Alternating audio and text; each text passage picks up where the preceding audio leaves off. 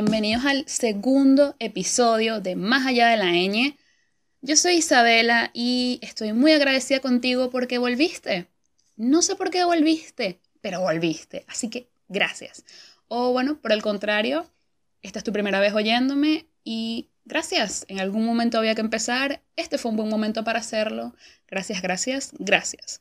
Y no me voy a enrollar mucho con la introducción porque la verdad es que tengo muchísimo que contar porque este tema me tocó así como mi fibra y tengo como una conexión emocional con él. Porque es que se me había ocurrido que para hoy podía hablar de esta historia que empezó a rodar por internet, sobre todo por Twitter, del supuesto origen de la palabra totona. ¿Saben? Lo de Andrés Bello y Matilde y Vaina. si no sabes lo que estoy hablando, es un cuento que se hizo viral por Twitter y lo pasaron por cadenas de WhatsApp y aparece en blogs y tal, en el que dice que el origen de la palabra totona es por Andrés Bello, o sea que supuestamente Andrés Bello se inventó la palabra, porque según cuenta la historia, Andrés Bello tenía una criada que era una chamita holandesa, me parece, que se llamaba Matilde, y bueno, Andrés Bello y ella tenían como una historia romántica, y bueno, ella preparaba un postre eh, muy sabroso aparentemente, y Andrés Bello resolvía llamarlo al postre Totona.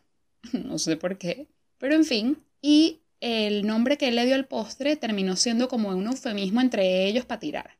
Entonces supuestamente él iba para el cuarto de la criada, le decía, Matilde, quiero totona, y Matilde sabía para lo que iba, a tirar, como llamada apareamiento. Si, bueno, no lo había pensado, pero si por casualidad me está oyendo alguien que no sea de Venezuela, que sería bien bonito y bien gratificante. Si no eres de Venezuela y me oyes, porfa dime. Pero totona es una palabra venezolana para decir eh, vulva, vagina.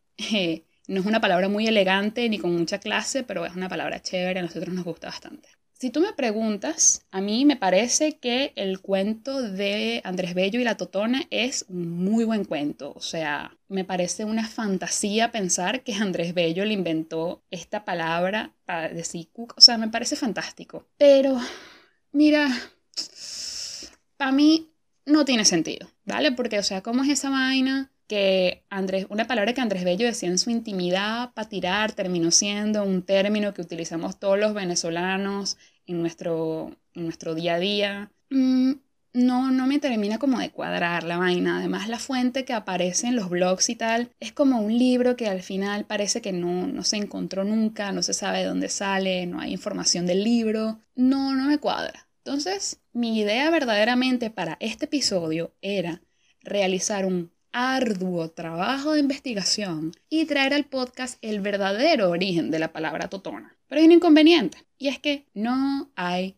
información en ninguna parte, de verdad, en ninguna parte, de de dónde viene la palabra totona. Y es que si tú buscas, lo único que consigues es el bendito cuento de Andrés Bello una y otra y otra y otra vez. La vaina es muy frustrante, de verdad. Y coño, o sea, de verdad, la vaina es tan fuerte que hay que plantearse dos posibilidades. Por un lado, eh, está esta posibilidad de que nadie haya querido investigar el origen de la palabra totona y por eso no hay información, pero yo me niego a pensar que eso es verdad porque es que me parece muy raro que nadie haya querido invertir tiempo, dinero y conocimientos en investigar una palabra tan fundamental para la lengua castellana como la palabra totona. Y me inclino más por mi segunda posibilidad, y es que yo creo, no, no voy a decir que es así, pero tengo la fuerte, fuerte creencia de que el origen de la palabra totona es el secreto mejor guardado de la Real Academia Española.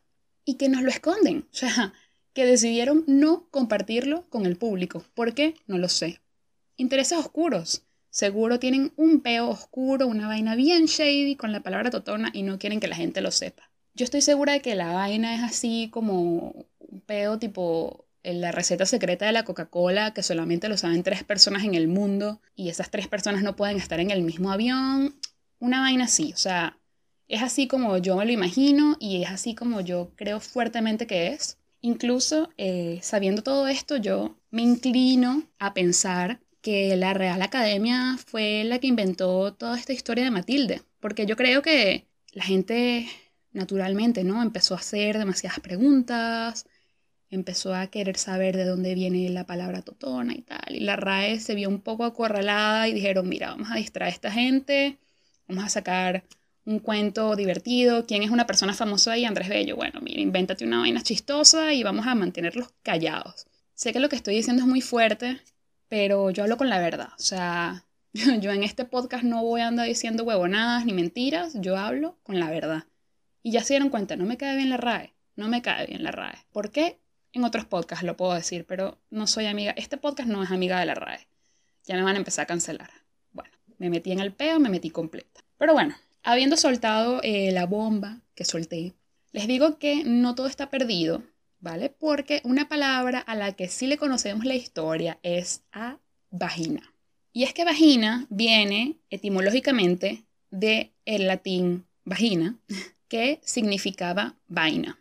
Es decir, palabra vagina en latín, que inicialmente significaba solamente vaina, ¿saben? Vaina como el estuche donde se guarda la espada. Esta palabra vagina dio lugar, o sea, evolucionó en el tiempo, se deformó un poco y quedó como vaina, y también dio lugar, por ejemplo, a vainilla. Y bueno, vagina quedó como fosilizada eh, y quedó como era originalmente en latín. Bueno, esto es una explicación nada más como para dar contexto. Lo que quiero decir es que antes, en la época romana, no había una palabra específica para designar esta parte del órgano sexual femenino. Y es que el primer registro escrito que se tiene de la palabra latina vagina, haciendo referencia al órgano sexual femenino, lo encontramos en Pseudulo, que es una obra de teatro de un comediante muy conocido que se llama Plauto, comediante romano, por supuesto. En esta obra hay dos personajes que están discutiendo y en medio del peo uno le dice al otro, así como en tono sarcástico, le dice, entraba bien la espada en tu vaina. Esa es una traducción al español a tu vagina, ¿no? Que es decir, el chiste es como que hacer una vaina de doble sentido, entendiendo que la espada es el pene y la vaina es la vagina. ¿Saben? La vagina, ese sitio donde metes la espada. Sí, chistecito chimbo de doble sentido. Bueno, y después de que Plauto, Plauto, Plauto, después de que Plauto planteó esta maravillosa idea de llamar vaina a esta parte de, de las mujeres, a Cicerón le pareció tan buena idea que también habló de la vagina, o sea, como vaina, Igualmente Virgilio en la Eneida hace un, comentario en el que habla de la vagina como vaina. Y bueno, esto era como la jodita recurrente entre los comediantes y escritores romanos de la época, pero pasó una vaina muy arrecha y es que en 1647 el chistecito pasó a ser un término médico serio, que yo me imagino esa vaina pasando hoy en día y me parece súper raro porque, o sea, ¿cómo tú tomas una vaina que es un chiste que no, no deja de ser una jodita así chimba de doble sentido para terminar haciéndole un término serio. Pero bueno, la cosa es que, la cosa es que en el siglo XVII el anatomista Johann Wessling escribió una obra que se llama Syntagma Anatomicum y él, por primera vez, habló de manera seria, sin hacer ningún chiste de doble sentido, de esta parte del órgano sexual femenino como vagina. Eh, no sé en qué momento este señor leyó los chistes de Pseudolos y de Cicerón y de Virgilio y le pareció que sería una buena idea incluirlo en su libro. Pero bueno, fue una buena idea porque la comunidad médica adoptó ese nombre rápidamente y a partir de él, pues la vagina empezó a aparecer como este conducto de las mujeres en diferentes manuales y libros de anatomía, al punto que hoy en día pues nadie sabe que la vaina empezó siendo un chiste y es una palabra bastante seria tan seria que de hecho nadie anda diciendo vagina. O sea, piénsalo, fuera del ámbito médico y fuera de un espacio formal, nadie dice vagina o vulva. O sea, la verdad es que tenemos mucho tiempo inventándonos nombres para no decir, para decir vagina sin decir vagina.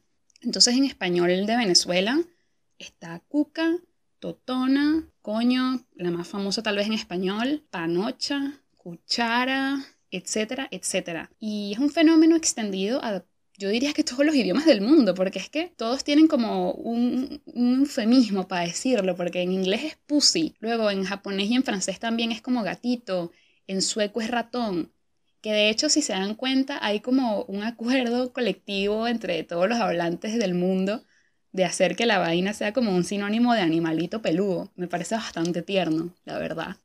Pero una cosa curiosa de esto es que de hecho, coño, que es tal vez el eufemismo en español más repetido para decir vagina, coño viene del latín cunus, que significa conejo. O sea, los humanos tenemos siglos y siglos y siglos hablando de la vagina como un animalito peludo. Que bueno, eh, los romanos se excusan supuestamente en que no dicen, no le dicen cunus, no le dicen coño porque parezca un animalito peludo, sino supuestamente porque el conejo es un símbolo de fertilidad y la vagina también es un símbolo de fertilidad. Entonces, todo un peo súper romántico y súper poético, pero bueno, yo creo que eso es un invento y que igualmente ellos vieron esa vaina, parece un conejito y se queda conejito y punto. Y es muy curioso porque es como que este, esta manera de pensar, de concebir, de no decir vagina durante tanto tiempo, de inventarnos todos estos seudónimos, todas estas maneras de no, o sea, todos estos recursos que tenemos años y años inventándonos para no terminar de decir la vaina, para no terminar de decir vulva, para no terminar de decir vagina. O sea, realmente tenemos mucho tiempo tratando de esquivar esa palabra. Y es que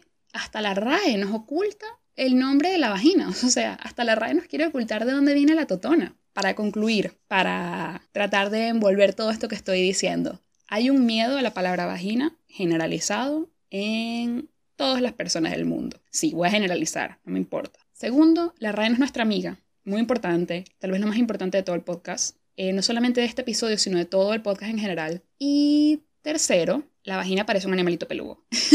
no, coño la madre. Nada, tenemos mucho tiempo diciéndole animalitos peludos a la vagina para no decir vagina. Y bueno, hasta aquí el podcast de hoy. La verdad es que espero haberte hecho pensar un poco, haberte hecho reflexionar y haberte hecho odiar a la RAE tanto como yo. Por favor, déjame los comentarios pertinentes que se te hayan ocurrido oyendo todo esto en el Twitter del podcast o en el Instagram del podcast, arroba en los dos, más allá de la N. Eh, voy a estar muy contenta de leer tus comentarios, sean buenos o sean malos. Los voy a leer igual y los voy a agradecer igual. Nos vemos bueno, nos vemos, imagínate tú. Nos oímos en el próximo episodio. Muchísimas gracias. Adiós.